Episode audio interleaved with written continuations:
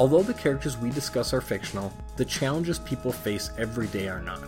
The information we provide in this podcast is for entertainment and informational purposes only and should not be used in place of advice from a mental health or medical professional.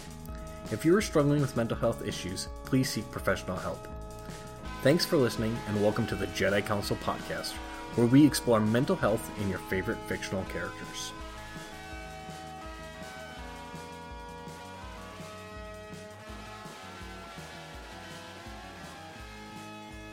Hey, folks, welcome back to the next episode of the Jedi Counsel podcast. This is your graduate student, doctoral candidate, pre doctoral intern co host, Brandon Saxon. I'm going to milk that all year, just so you know.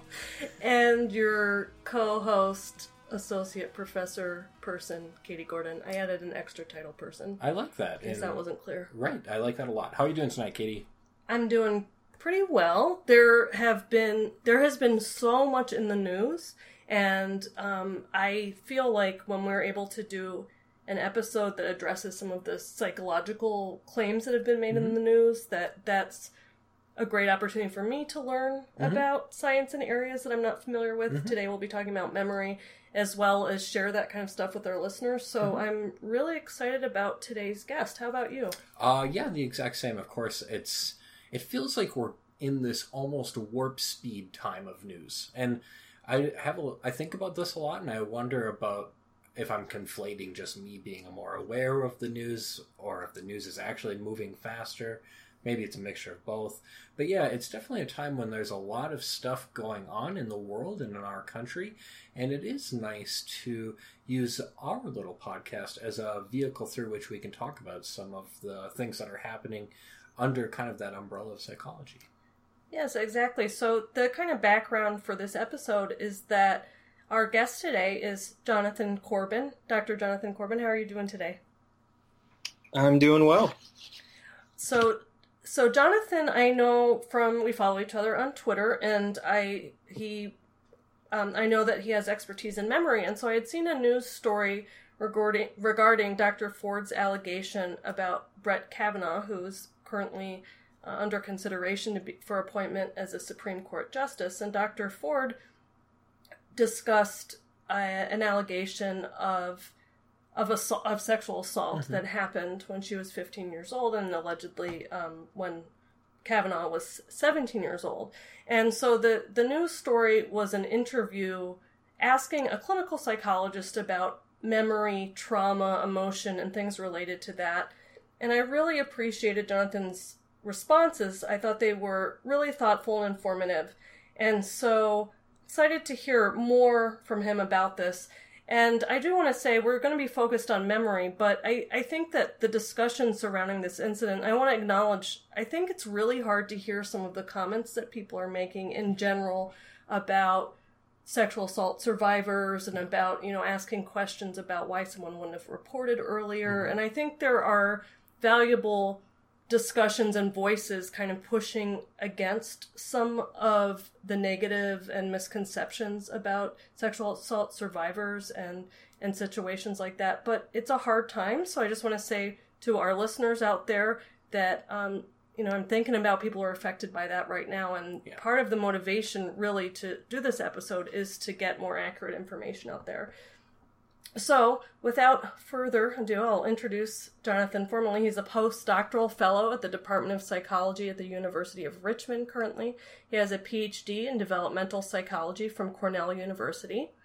He describes himself as a decision scientist, memory nerd, and open science advocate. And while we'll talk mostly about memory, I thought I'd open up by first asking Jonathan about a I believe it's a Latin phrase on his Twitter profile that says I'm going to pronounce this wrong, but Nemo mortalium omnibus horis sapit. Did I say that anywhere near how it's supposed to be pronounced? you know, um, I actually don't know. Okay. Uh, I don't know uh, Latin very well. I'm trying to remember where this uh, where this came from and why it kind of uh, why it got me enough to put it on my my Twitter. it's something I read, but it's not something uh, I ever heard pronounced in, in real life, but Until generally now. until now, yeah, you have you have introduced me to how to say that. So I appreciate it. Um, no, uh, essentially, it just kind of means uh, no mortal is wise at all times. Uh, so essentially, we all make mistakes. um, and, and I just liked it. It was just a reminder that you know, as as hard as we try, we're all going to make mistakes, and that's okay. I really like that. Yeah, I I think do that's too. a great. On a Twitter profile because it's it just seems perfectly relevant to Twitter. Oh, absolutely. Definitely, I agree with you about that. Well, maybe to start things off, this is maybe kind of a broad question or maybe a vague question, but there's been a lot of discussion, as Katie kind of already mentioned, in the media right now, just kind of about memory and kind of how how memory of events can change over time, or and a lot of things kind of about that. And I'm just wondering, overall, what's been your response as an expert in this area to some of the media coverage? Um, yeah, it's really interesting to see what happens with events like this with the media. It seems like everyone uh, scrambles to to become a memory expert at, of some sort. Uh, and you see a lot of interviews, and you see a, a lot of actually interesting questions that are being asked. That there there are, is research being done trying to investigate questions like this. Um, and you know, I think it's really it's kind of a really difficult challenge to boil all that down into a an article. So I, I definitely have a lot of respect for any journalists who are trying to kind of now that this issue is so important, trying to boil all this down because I, I don't envy that envy that task. Um, so yeah, I like to think of it as like an opportunity. Now everyone's kind of thinking in terms of you know, well, how does memory work, and kind of starting to ask questions about well, how does emotion affect our memories, and how does what happens over time with our memories. And so it's a good time to kind of uh, hopefully inform people about uh, those facts. Um, that being said, it's really just like an awful context. You know, it's it's what I imagine uh, when researchers who do research on, you know, impacts of school shootings on people, like no one ever wants to have to talk about that, particularly in that context. It's just really a not never a great backdrop for that sort of thing. Um, I wish we got more opportunities to talk about these things when it wasn't tragic. Um, so I guess you know that's that's somewhat sad. But I also see you know it's also a great time for misinformation to come up, especially when people are motivated uh, to do so. Because you know the memory, the literature on memory is complicated, and there's a lot of uh, disputes still out there, which makes it easy for someone who might just be jumping in with a particular point of view to kind of grab one element of that you know, gestalt of that whole literature and say, hey, see, look, this person says X. This is how memory works. Therefore, this person must be lying, or Mhm. therefore, this person must have a unassailable memory. Either way, uh, that that's another kind of issue that can happen. Yeah. Sure. Yeah, so um, I, I think you're right. I mean, as someone who studies suicide and does suicide research, I think I know what you mean that it's often the opportunities to discuss it are after some severe tragedy has happened. But um, what you said, especially, I think, is that people, one of the things that can be difficult is that it is.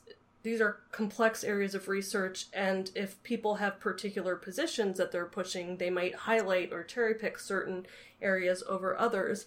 And so, as you've seen some of this media coverage, what kind of exaggerated claims have you seen where it seems like someone will take something that has like a kernel of truth and maximize it, maybe perhaps to make their point stronger? Right. I've so I've seen. I can't re- remember the source of all these claims, so I'm not going to bother uh, doing that. But I, I've definitely seen one uh, person event, then their memory is going to be uh, should be perfect. No one would forget anything about a tragic event.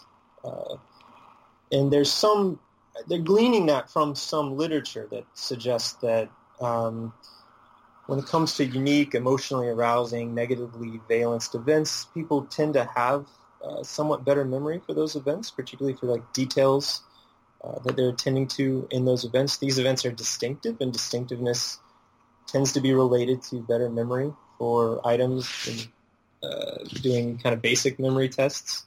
Um, certainly you can imagine trying to recall what your day was like on September 11th last year versus trying to remember what your day was like on September 11th, 2001. And I'm betting you probably have quite a few more vivid memories of uh, 2001 than you do of last year.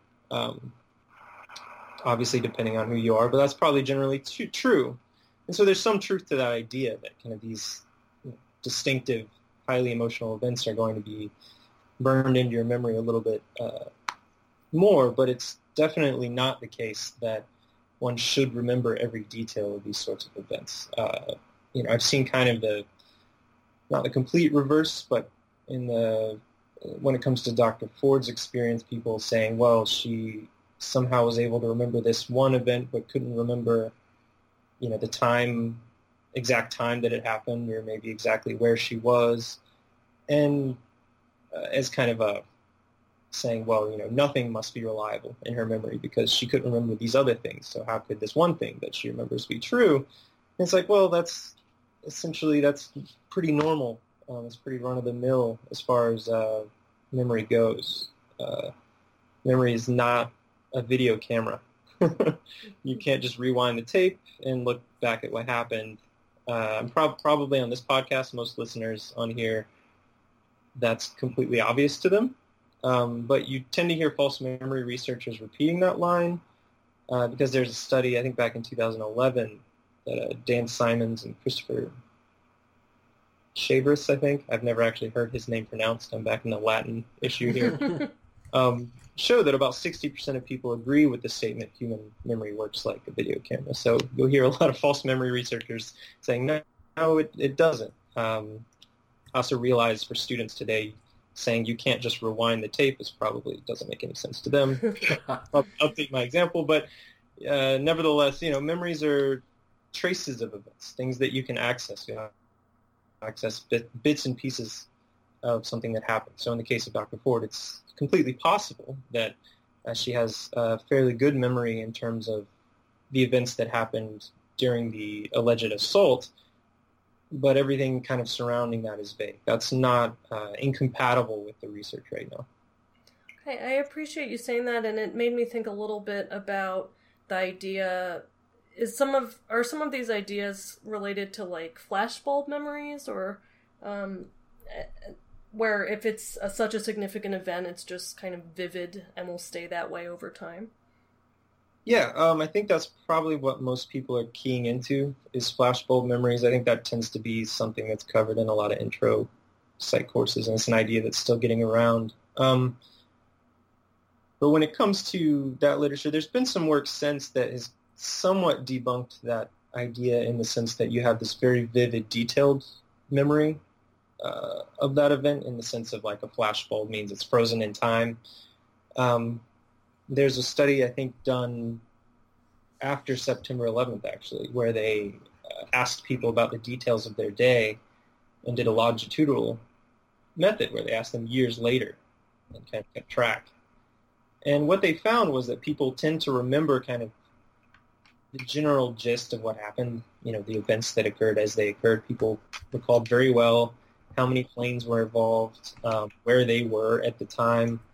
Uh, but the details of those events, uh, as the years went by, I think after three years they were down to like 57% accuracy or somewhere in the 50s um, in terms of accurately remembering all the details, like who first told you or uh, other details like that. I mean, I think George W. Bush pretty infamously uh, misremembered seeing the plane hit the second tower when it happened.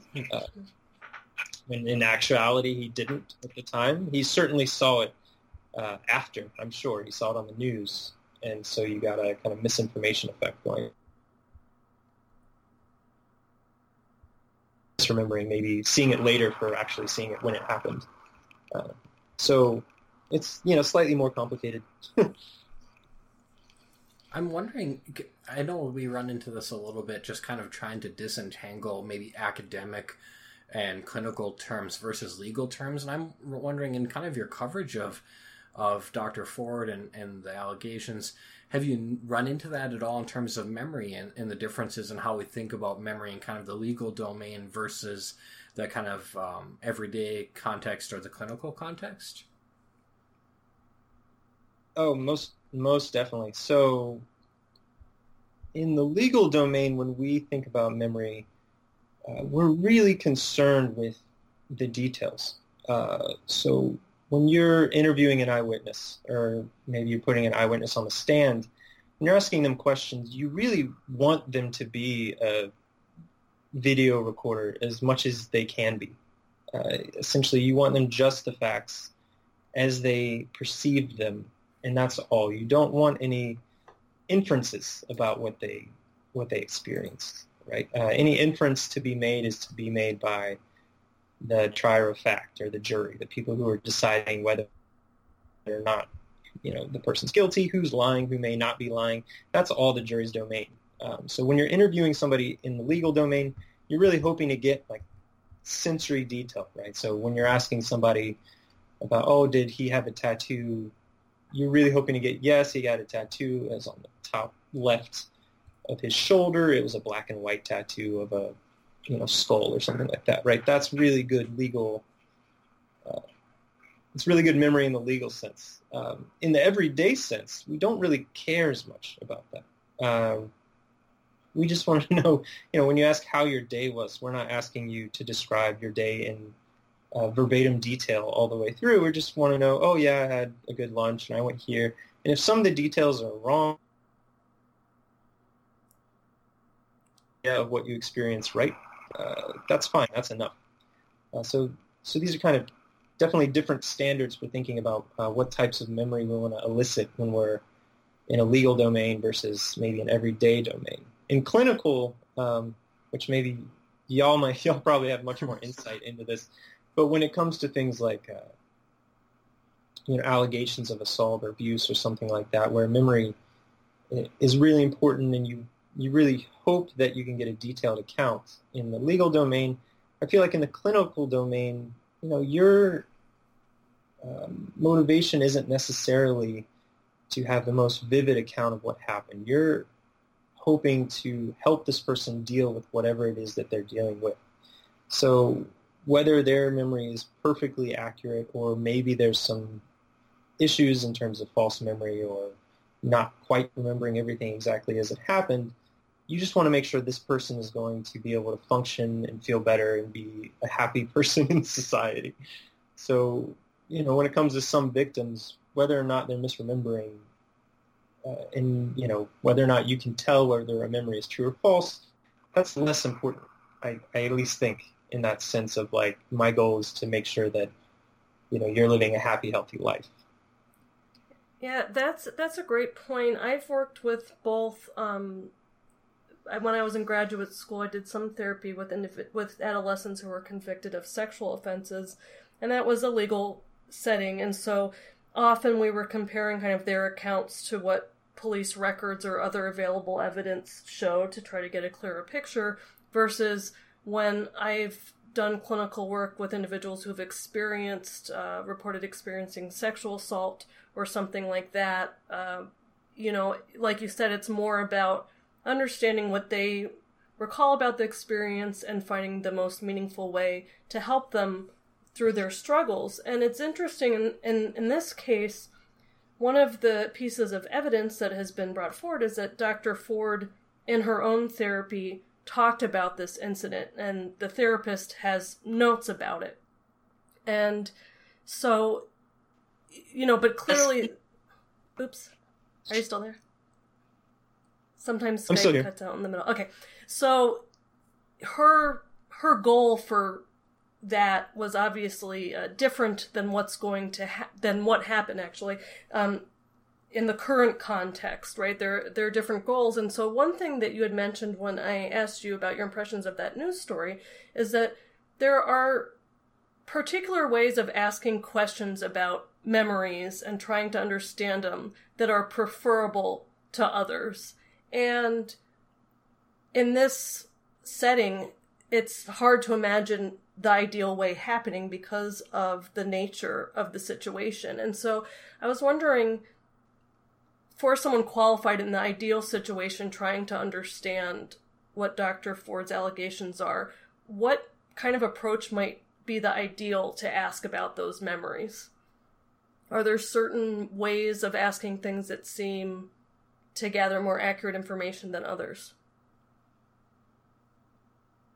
Uh, yeah, that's a really good question. Um, so in the case of Dr. Ford, yeah, I definitely will, would want to point out, uh, you know, I don't think a Senate panel full of politicians who already made up their minds and have motivations that go far beyond trying to determine the truth make for a really great uh, process. um, and the Republicans have hired a prosecutor, I think, um, who does specialize in sex crimes, to be the person asking it. I think that's right. Um, and even that's really not ideal, particularly given this the details of this allegation. Um, the real difficulty with regard to Dr. Ford's situation is that it was 35 years ago.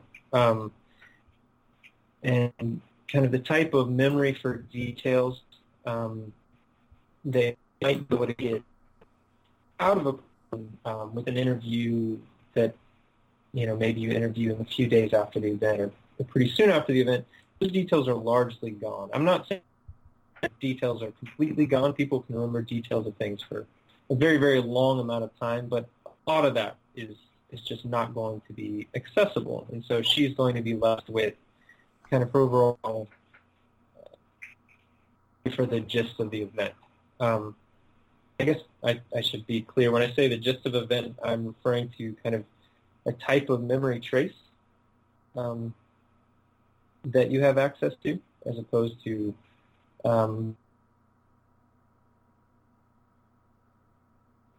kind of surface detail of what that event, uh, surface details of that event that you kind of kind of see in your mind's eye or hear in your mind's ear. Um, so in terms of getting those really precise memories, that's not going to be quite as possible uh, in this case. So you know, the best approach that I would I would take here, uh, first of all, obviously not be having someone um, ask for questions in front of a panel of people who are very, very biased because they can ask kind of leading questions.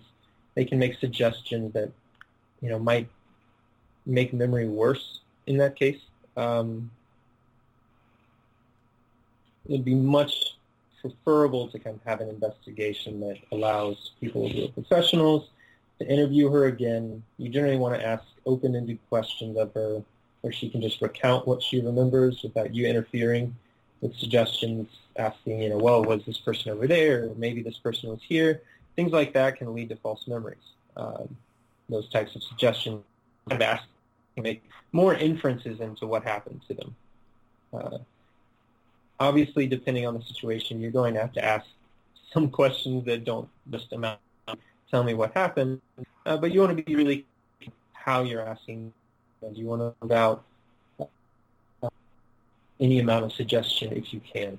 Um, so in her case, the best thing to do, I think, would, would be to have an actual investigation where they don't just interview her, but they also interview people who she's told. Um, you noted that her therapist has notes. You want to talk uh, to the therapist if you could to get the therapist's memory for the events and get the therapist's notes as well as Maybe there's another friend in 2013 that knew. Um, and the more evidence that you can get that corroborates what she uh, is alleging now, uh, the more confident you can be in kind of the trueness of that of that memory. If that makes sense. Thank you for describing the the types of ways that of asking questions that would or gathering information that would help to get at kind of the truth or maximize the possibility to understand the best of the truth of a situation that happened 35 years ago. I was wondering, as you were saying that, if some of that is based on the research that Loftus did, looking at how framing of questions, even minor changes, can influence the way that people's memories are recalled. Oh, absolutely. Um, prominently. She's uh, certainly one of the probably one of the most important psychologists in the field, um, and she's done a whole lot of work uh, taking research into memory and then translating that into something that's relevant to the law and now you know, actually being used in the legal domain more and more, helping people understand how memory can be faulty in certain uh, situations. So yeah, she uh, pioneered what's known as the misinformation effect, um, and that's essentially, I think the classic demonstration uh, was with a stop sign, a picture of a car stopped at a stop sign, and then later on she showed in people the picture again, but instead of a stop sign, it was a yield sign. Um, and then she tested people's memories uh, at a later date, and people would misremember the stop sign for the yield sign. Of forget the source of the information. And whereas that kind of sounds like a silly example, maybe, um, she went on to apply that to kind of much more realistic and relevant circumstances where, you know, you could have uh, people misremembering being lost in a mall at a certain point in their lives uh, when you told them a story about them being lost in the mall, they'd say, "Oh yeah, I remember that happening," when very clearly they hadn't given interviews with their parents. Um, and that's kind of forged a whole literature on you know how you should be, how you should interview people, and what you should avoid doing uh, when you're interviewing both uh, adults and children. I think she she tended to when she describes a memory. I think she describes it as the Wikipedia page because uh, it can be updated every time it's accessed. so every time you access your memory, you can change a few things, or you add a bit more information in there. You can you can do that, um, which is a pretty pretty good metaphor. It's really hard to think of good metaphors for memory. I think I'd go one step further, maybe call it a Google search, because um, what you get back depends kind of on what you're searching for. and the further down on the list you get, the less reliable your hits are. Um, but yeah, certainly she uh, was has been a pioneer. In her work still is is really incredible in this domain and, and helping people understand how to ask witnesses questions to elicit kind of the least most likely elicit accurate memories, or at least avoid eliciting false memories. Sure. So related to Loftus's work, I know some of our listeners were tweeting at us and they were kind of curious to hear your thoughts on the state of the science of repressed memory. So I'm, I'm curious, what are your thoughts or what, what kind of do you have to share for folks who are curious about repressed memories? Um, sure. So I do want to preface, I'm not a complete expert in, in this area. So, you know, if I'm wrong, feel free to yell at me. Uh, but to my current level of knowledge, I don't think there's a lot of research that has a lot of strong support for repressed memory. Um, as far as I know, so repression in like a Freudian sense of you kind of your unconscious burying down a memory that you're unaware of, so kind of protecting you from a really bad memory by just burying it and you being unaware that that happened. That's kind of my understanding of repression. Um, and I don't think there's a whole lot of evidence to suggest that that is a thing. I, I don't want, you know, there's always the possibility that somebody's going to design a really great study and or do some really great research, and it turns out that there are examples of this. Um, but at the moment, there's not a whole lot of support. Um, I would contrast that with suppression of memories. Uh, so instead of repression, but suppression.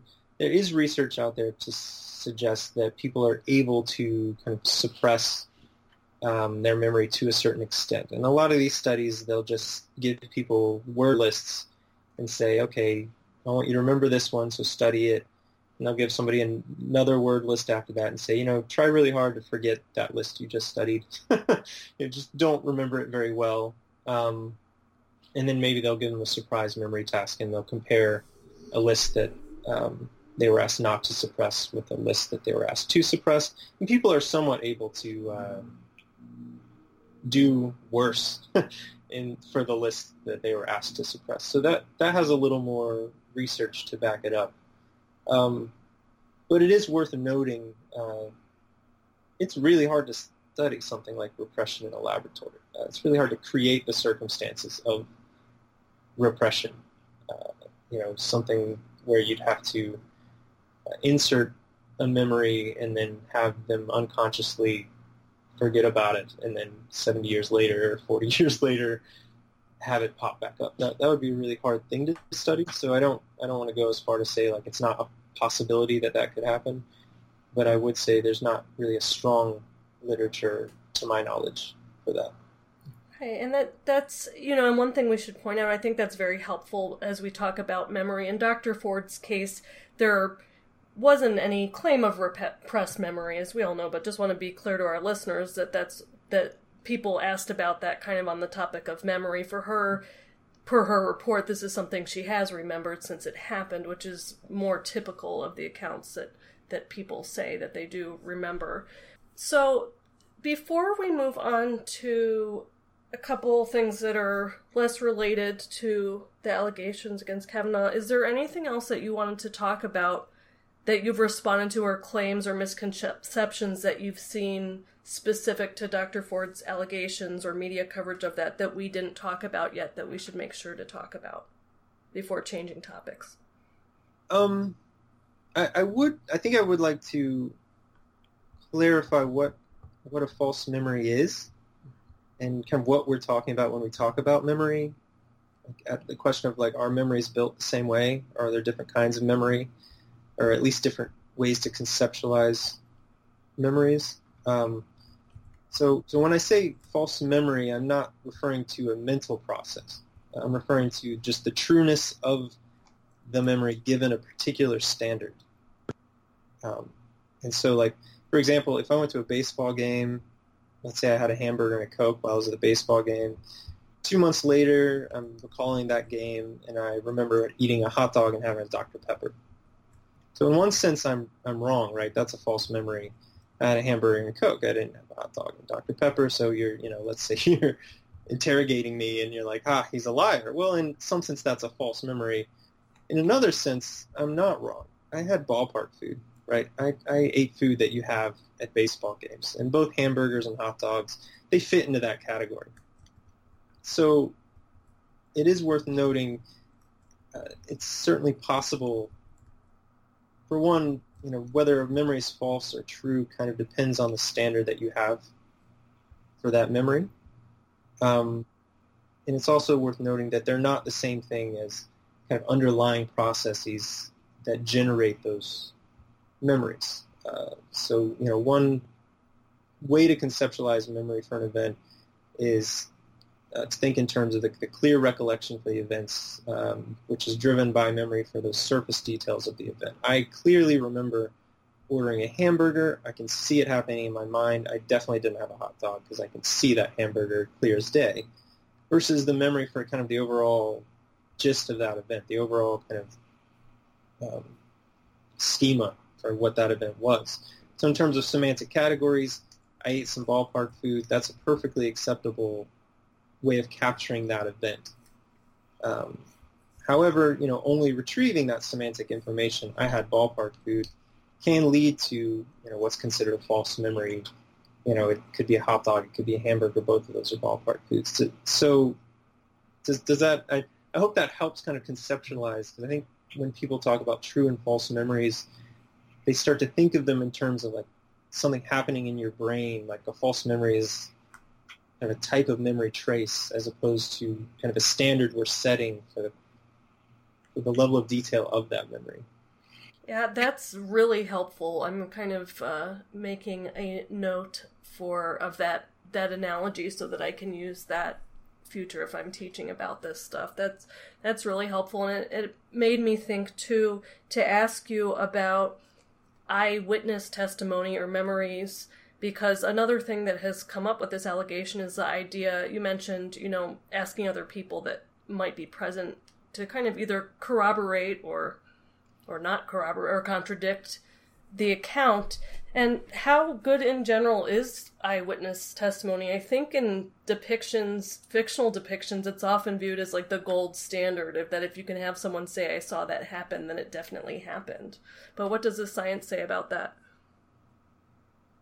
um, well, generally, I, I, would I would give you the standard psychologist answer and say it depends. But um, in terms of comparing it to the stereotype for the level of accuracy that eyewitness testimony has, it's it's definitely not as good as as most people think it is, and it's certainly not as um, good as most jurors think it is.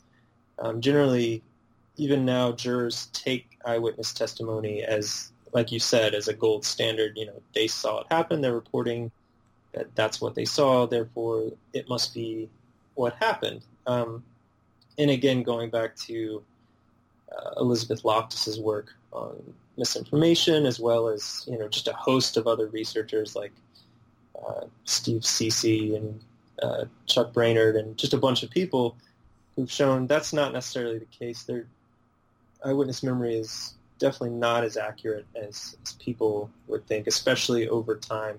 Um, so when it comes to eyewitness memory, you really want to get in there as soon as you can after the event. You want to get you want to have them questioned as soon as you can. You want to be very careful with how you ask them. You generally want to say, "What did you see?" and stop it there if you can with your questioning. Um, obviously, you're going to have to ask more specific questions, but you generally want to start with a very open-ended approach. Um, say, what what is it that you saw? Um, and in the case of eyewitness, maybe you're doing a lineup or a photo spread or something where you're actually having to identify someone. Um, you know, you, you want to have multiple distractor people, you know, that you can judge against, and you generally want to ask how confident they are the first time around. Um, so, you know, is it this person that you saw? And if they say yes, well, how confident are you, like zero to 100? Because this is kind of a new development, I guess, in eyewitness research, but confidence is pretty well related to accuracy, provided the eyewitness, um, the person who's questioning or doing the lineup or the photo spread, is doing everything correctly. Um, so people say, I'm 99% sure that was the guy. The first time around when you ask the question, provided you did all the other steps perfectly, is a pretty good indicator of, of whether or not uh, that's true. Uh, unfortunately, if you ask them again and again, usually I think in TV shows you see they're in court, you know, probably which is probably three months later, and they say, you know, is this the person you saw that day? And they point at them and they say, are you sure? And they say how confident they are. Um, that's not going to be a reliable time to ask them how confident they were or ask them if they if they saw the person. Obviously not going to be as reliable as um, if you can do that sooner rather than later. That's that's interesting. I because I have seen in other domains that confidence sometimes is not correlated or can be inversely correlated with accuracy. So that's good to know, and also the idea that if it's following a particular protocol, that that matters too somewhat related, I guess, to context and memories, one thing I wanted to ask we've kind of talked about how the passage of time can affect memories. Are there particular ideas about how trauma might affect memories beyond the things that we've talked about? The idea that it's more salient, or the idea that people might suppress certain information about it. Does it seem like it comes down to people react to trauma in a variety of different ways, and it's hard to just say memory during trauma is this one type of thing. Yeah. So, yeah, I think it's it's worth taking into account. You know, when when memory researchers tend to say memory is one way or the other, they are generally talking about averages and probabilistic data. Um, you know, we especially when we're thinking about the legal domain, we have what's called the group to individual problem, um, which is all our data is based on group averages, which means there's variability around those averages, which means some people might be remembering really, really well, like stupendous memory, where some people are not going to be remembering well at all, and everywhere in between. And then we take the average and we say, yeah, memory is generally like this in the situation. So it's it's definitely worth noting, especially with something like Dr. Ford when you're hearing a lot of people talking about um, how trauma might affect memory, you know, does negative emotion make memory stronger or does it make people uh, less likely to remember details or the surrounding events? Um, a memory researcher is only going to be able to tell you well, generally speaking, this is how memory works. Um, they're not going to be able to tell you, oh, well, given what we heard from Dr. Ford or whatever other situation, we know this is true and this is not true. That's just not possible. That's not something uh, that we can do. so certainly, I don't I don't know about individual differences in how you know different people might react to traumatic events or negative uh, when they're maybe negatively aroused or there's something of a negative valence. I don't really know how that works. I don't know the individual differences literature on that. I'd imagine that's that's a pretty tricky thing to study.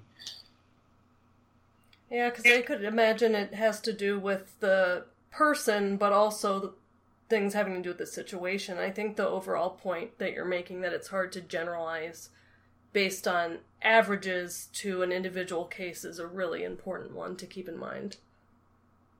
Yeah.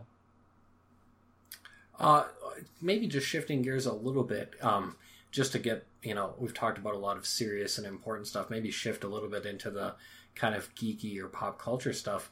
Are there any um, realistic depictions of amnesia in fictional works? This was something that was um, tweeted to us from one of our followers. Yeah, I was really racking my brain trying to think of what would be a really like solid depiction of of memory. You know, I guess Memento is the first thing that pops into my head, where the guy's um, what he's like writing down things and forgets everything again. Mm-hmm. Has to remember. I guess Fifty First Dates is another one. Mm-hmm. Um, dealing with uh, memory issues. Um, but in terms of like false memory or these these types of issues, I really don't know. I, I should probably look into that for, for class, so I'd be better prepared for that question. it's a tricky one. It it is. It seems because it seems like well, I taught actually I was teaching about um, dissociative states in my abnormal psychology class this week, and we were talking about fugue states and how it's and how that's related to dissociative amnesia. And it seems like one of the tricky things with this is it's pretty rare, so it's hard to have good solid research on these things, but they're depicted quite a bit in movies or TV shows because it's a really fascinating premise. So it's kind of like this mismatch or something like that. Yeah, definitely. I remember. Um, it's all all the most like I guess fascinating problems when it you know things that writers would love to write about or all the things that seem to be the most difficult to study and understand um, in an experimental or clinical context. Yeah. I was thinking of Walter White. He fakes a fugue state in oh. Breaking Bad, which isn't a real fugue state, but it sort of gets into like, I think he fakes it and then he admits to the doctor afterwards after he verifies uh, kind of a confidentiality kind of piece that he says, "Yeah, I kind of made this all up," and that's kind of interesting. Oh, I, I had forgotten about. That. It's that. very early in season one. Okay. Yeah. Huh, interesting. Oh, that's interesting. Yeah, that's, I don't remember. That was a great show, but I don't remember. Yes, it is. Time for us all to rewatch it. Exactly. it really is. Well, everything that you talked about is just so interesting and so informative. One thing that we like to do with our guests before we wrap up is find out what you like to nerd out to personally, besides this awesome sciencey stuff. Oh man, um, I guess, yeah. I, my wife and I like a lot of TV, um, so. Um, You're talking to the right people for that. that's good. I'm really excited for um, the Good Place to come back.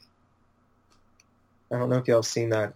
I haven't. No, I haven't, but everyone, everyone, a lot of people Yeah. say it's very good. Yeah. it seems like Oh everyone. yeah, it's it's super good. It gets it. Uh, yeah, I won't spoil it, so we don't have to talk about it now. But Okay, Next time. we'll Next check time. into that. Yeah. Yep. um, yeah, I mean, there's been I guess the shows haven't really started back, so we've been we watched Jack Ryan, which you know it was good. Yeah. Now we're rewatching Brooklyn Nine Nine. Oh, so funny. It's good. I I don't know if y'all remember there's one episode that they did an interrogation. The whole episode was an interrogation. Oh, I don't. Yeah, I don't remember that. and it was it was so good. At one point, uh, the guy they're interrogating is a dentist, um, and somehow it gets brought up about like you know the guy interrogating them says you know you're not a real doctor you're a dentist and the dentist says you know I'm a, I'm a real doctor I'm not like one of those you know sociologists or whatever and the uh, the captain who's married to I guess a guy with a PhD just goes off on this amazing rant about how PhD literally stands for it's the literal doctorate and doctor stole it. It was just great. It was real from the point of view of someone, you know, with a PhD who's, you know, not a real doctor. Very relatable. That's awesome. That's great. And um, I think you mentioned pre- when we were chatting before the show, you're a Star Wars fan too. Oh, definitely. Yeah. Which is who is your favorite Star Wars character? Oh, who, yeah, that's a that's a really hard question. but I, I would have to go with Obi Wan. Oh, classic. Me Mhm. too. Maybe it's typical, but he's just like the perfect Jedi. Yeah, it's so good. He's Yeah. so good. I would really love a movie, I, I, and maybe one of the only great things about the prequels. I feel like he doesn't get enough credit for nailing that character in what otherwise was a really difficult situation. If if you ever have time for a little extra reading, there is a pretty cool Obi Wan novel about his time when he first gets to Tatooine and he's looking over Luke and he's kind of given up the Jedi way, but he gets pulled into it because of this like turf war between gangs and it's pretty cool and it's not it's a pretty quick read if you're ever looking for a little more Obi Wan content. oh, that's good to know. I'll take that under advisement. Sounds good. well, thank you so much for your time. I have learned a ton. I'm excited Mhm. to share this with our listeners, and I just thank you for doing such great work in this important area and sharing it with us today. Oh yeah, no problem. I'm really uh, really excited to get the chance to share. I hope hope this is helpful. I mean, you know, pretty much everything I said is somebody else's work, so I'm, I'm glad they did that work. Um, and yeah, I'm really uh, I'm dreading in anticipation for for tomorrow. I think, which is which is the gonna gonna have that panel. I mean, I, I'm pretty sure I can guess some of the answers or some of the questions they're gonna be they're going to be asking, and it just seems and it's really sad to, that this is going to be how they do it. Um, in terms of, you know, I, I assume she's going to ask things like, you know, did she know Kavanaugh before the incident, and if so, how well did she know him? That's something I don't think a lot of people have brought up in terms of memory. Um, a lot of that eyewitness stuff kind of goes out the window when it's somebody that you know. um, right? If somebody you've met a bunch of times robs you, even if 35 years go by, you're going to probably be able to recognize them. right. Um, and then I'm sure they'll probably get into ther- the therapy thing too.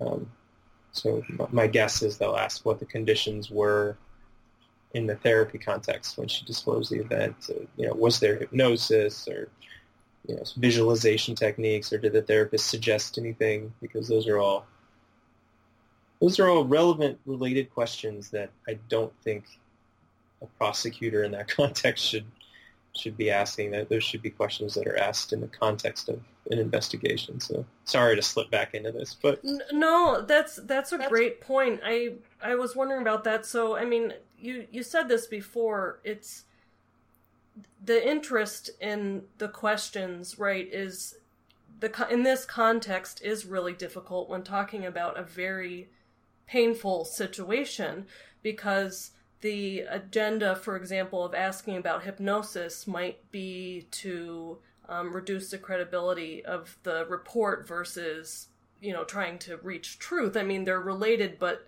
uh, the way that it's framed and conducted is certainly going to be influenced by the circumstances that that called for this in the first place yeah, and I've already seen some people sneaking at that question on Twitter that you know may not have the best intentions uh, or the right motivations. So, so I wouldn't be surprised to see something like that. And that's another example of kind of like grasping at the false memory literature and pulling whatever might be helpful for you. Um, and it's not that questions like that shouldn't be asked. It's just that uh, this is not the right way to go about it at all. mm-hmm. it's just a weird. I don't know. I find the whole thing. It, it's weird how this is being adjudicated. Um, you know, in criminal cases, you've got reasonable doubt, right? If he was actually in trial, reasonable doubt would be the standard for evidence. Um, you know, if there's a civil case, maybe she sued him for, for emotional damages. Maybe something like clear and convincing evidence or preponderance of the evidence, which is just they're just lower standards of evidence for knowing what's true. Um, this is a confirmation hearing. I don't know what the standard of evidence should be, uh, given that it's a bunch of senators who are deciding whether he should get this job or not. Uh, it's, it's, it's, just a really strange uh, situation when people try to make legal parallels to this confirmation hearing. It's like, well, you know, if it was a trial, there'd be a judge and a jury, and there would have been an investigation in which people would have asked these questions ahead of time and interviewed them and done all that stuff. So it's strange to see this turn into, or have people kind of try to turn this into a legal proceeding uh, when it when it really isn't. Uh, there's a pretty good article in I think the Atlantic by Benjamin Wittes, uh, who's editor in chief of Lawfare. Um, he has a pretty good podcast if you want if you want another podcast of the probably many that you listen to, mm-hmm. um, where he talks about kind of the burden of proof and how that relates to the Ford allegation. And this was written before the other allegations came out, and so it's only more true now. And I think I think that's a pretty good, uh, at least a pretty good discussion of these kind of issues of what is the burden of proof, what are the standards of evidence for something like this, in which it's not really a legal proceeding. Um, and Wittes is a Republican. Wittes vouched for Kavanaugh's character actually before all this stuff came out. I don't know if he's regretting that at this point or not, but um, so he's certainly not not biased in the way that most people might think someone would be, would be biased in writing this article. So that that would be an, I, I found that to be a pretty useful, interesting read that you can you know, either agree or disagree with. Thank you. We'll we'll link to that. I haven't listened to his podcast, but I heard him interviewed on Stay Tuned with Preet Bharara a while ago, and uh, he certainly seems like he tries to. He's very thoughtful in how he puts the pieces together, and like you said, he. Um, it seems like he tries to, as much as he can, he has his own biases or opinions, but he tries to kind of, I think, do thorough investigations of topics. So we'll link to that. That's a great suggestion. You know, I had read, I don't know if you saw this, but Anita Hill did an op ed for the New York Times. And one of the things she was talking about is how, kind of how odd the procedures are. Like you said, it's an unusual circumstance, and that that, that system isn't in place since when she testified, which was in what, 91, was it? Yeah, 1991. And so, yeah. you know, that's, you're right, it's not a typical situation. So people are kind of trying to understandably apply to, you know, judicial th- or other types of things, but this is. I've heard people compare it more akin to like a job interview versus a court, but obviously it's a big job interview, so. Yeah, I mean it's I don't. Yeah, I don't know. I think it, it is a complicated thing to think about. Um, so it, it deserves respect in terms of how complicated this is. But I also think you know when I when I see things like oh well you're ruining his life if you don't confirm him. Well, you know he's got a permanent appointment in the Circuit of Appeals. Um, I wouldn't call that a life ruining experience, at least. Um, mm-hmm. So especially when there's you know hundreds of other judges that are qualified for the Supreme Court, and I mean I'd argue more than hundreds. Really, I'm sure a lot of people would laugh at me for that, but base rates. um, and plenty of Republican candidates that, that might not have these issues. Uh, Gorsuch didn't have any of these issues, and he kind of skated right through with major all the Republicans and some Democrats voting for him. So it's interesting to see this kind of turning into a kind of a stand for, for Republicans when maybe it would be easier to go with somebody else um, that might not have so many problems that you know every day there's something new that we have to have to learn about this. Yeah, I, I think that's a really great point. Well, well, thank you, and I'm glad we got to return to some more of your thoughts on this. And sorry, I, I no, no, no. I, it's really interesting. I mean, this is obviously on a lot of people's minds, and I'm I'm happy to talk with someone who has memory expertise and and also just uh, compassion for the situation of, of the the gravity of this case. So thank you so much, Jonathan. Yeah, I'm sure. I mean, y'all have your work cut out for you, the clinicians of the world. Are sure this is. I mean, this is a rough time for a lot of people. Um, Mhm. digging digging these things back up. Um, not necessarily in the repression sense, but in the sense of having to relive. Going through this, that's, that's not a good, not a fun time. You really need mental health professionals uh, at times like these. So it's really great to have people like you that can do that, because I certainly would not be able to. Well, thank you, and, and also for our listeners, we'll link to some mental health resources uh, about about sexual assault in our show notes. Well, thank you so much, and uh, until next time, Yeah. take care, listeners, and take care, John. Thank you for listening to the Jedi Counsel podcast, a member of the Geek Therapy Podcast Network. You can find more information about our podcast or blog at www.jedi-council.com. If you would like to support the Jedi Counsel podcast, please check out our Patreon page at www.patreon.com slash Jedi Counsel. The views expressed on this podcast are our own and do not necessarily reflect the views of our employers. Additionally, this podcast is for entertainment and informational purposes only and should not be used in place of advice from a mental health or medical professional. If you're struggling with mental health issues, please seek professional help.